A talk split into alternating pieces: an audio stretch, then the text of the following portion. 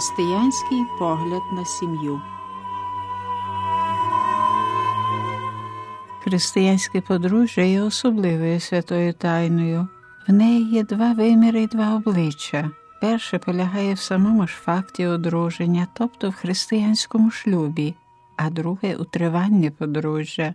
Розгляньмо перший вимір святої тайни подружжя, а саме шлюб у церкві. Також і тут ми натрапляємо на щось особливе і, мабуть, маловідоме. Якщо хтось нас запитає, хто дає святу тайну подружжя, то більшість дасть ось таку відповідь священник або парох. Уже стало звичним казати, що святе таїнство подружжя дає душпастир, але така відповідь є зовсім помилковою. Парох не дає святого таїнства подружжя, парох, а чи якийсь інший священник є тільки офіційним свідком шлюбу, бо ж необхідно повідомити церкву, що християни розпочали нове подружнє життя, що створилась нова клітина церкви. Святу тайну подружжя взаємно дає подружня пара, не так, як воно буває в інших святих таїнствах, бо в них завжди потрібно когось іншого від поручника церквою, хто уділив би святу тайну. Інколи трапляється, що тим кимось може бути навіть мирянин, наприклад, для уділення хрещення у наглих випадках, але, звичайно, святі тайни уділяє священник. Це він хрестить, помазує олію хворих, сповідає дає розрішення, відправляє святу літургію, роздає причастя тим, що приступають до Божої трапези. А ось чому воно так є. У святих таїнствах людина безпосередньо єднається з Богом. Отож, крім духовного значення, вони повинні мати також матеріальну, зрозумілу для народу форму, а зовнішня форма святих тайн вимагає служіння священника, званого служителем святої тайни, який виконує цю чинність в ім'я і владою самого ж Христа. Однак така необхідність не існує в святій тайні подружжя, бо в ній сама таки подружня пара проказує ті слова святої тайни, які виражають їхню волю з'єднатись у подружжі.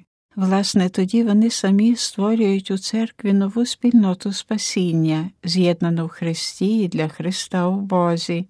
Тієї ж миті звершується святе таїнство подружжя, постає нова маленька церква, церква родинна. Отож сама подружня пара є для себе служителями святої тайни подружжя, і не міг би бути хтось інший, і то з двох причин.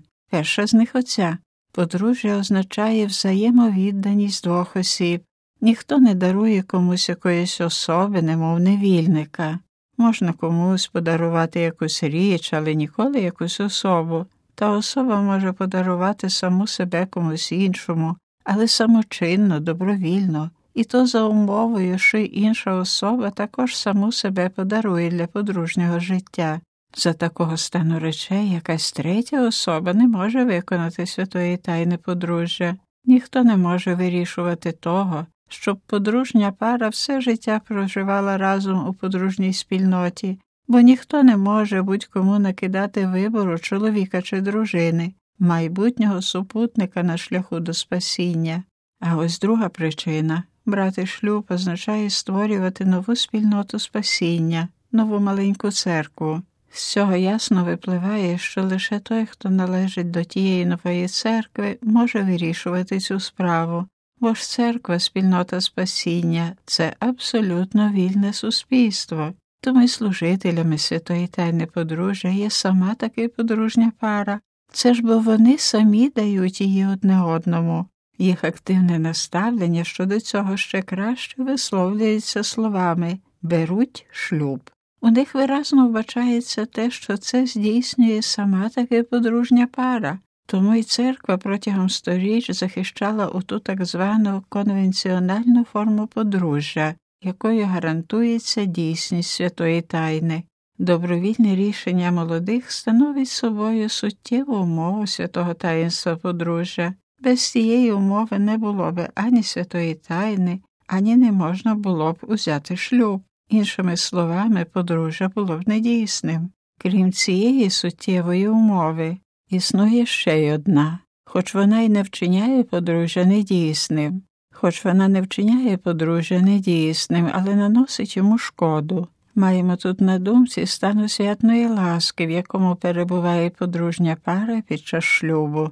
Молодята мають створити нову спільноту спасіння в злуці з Богом, отож вони не повинні бути далеко від нього з причини важкого гріха. Тому то й необхідним є стан ласки, аби з гідністю прийняти ту святу тайну і користуватися всіма тими благодатями, які вона дає, а й тоді, коли молодята не перебувають у стані освятної ласки, однак виконують святе таїнство подружжя і створюють нову маленьку церкву, але тоді вона вже з самого початку є немов хвора, позбавлена своєї надприродної успішності, оту успішність і всі благодаті, які походять з цієї святої тайни, подружжя може прийняти лише тоді, коли вони знову повернуться до стану освятної ласки.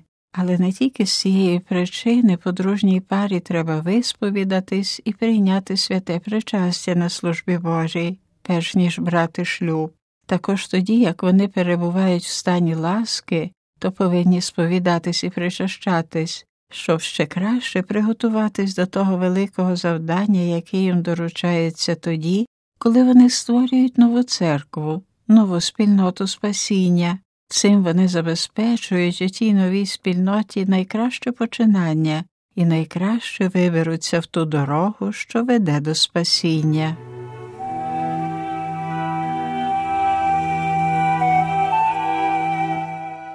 А на закінчення нашої бесіди ще один уривок із документу Другого Ватиканського собору Конституції Радість і Надія з розділу, в якому говориться про подружжя і сім'ю.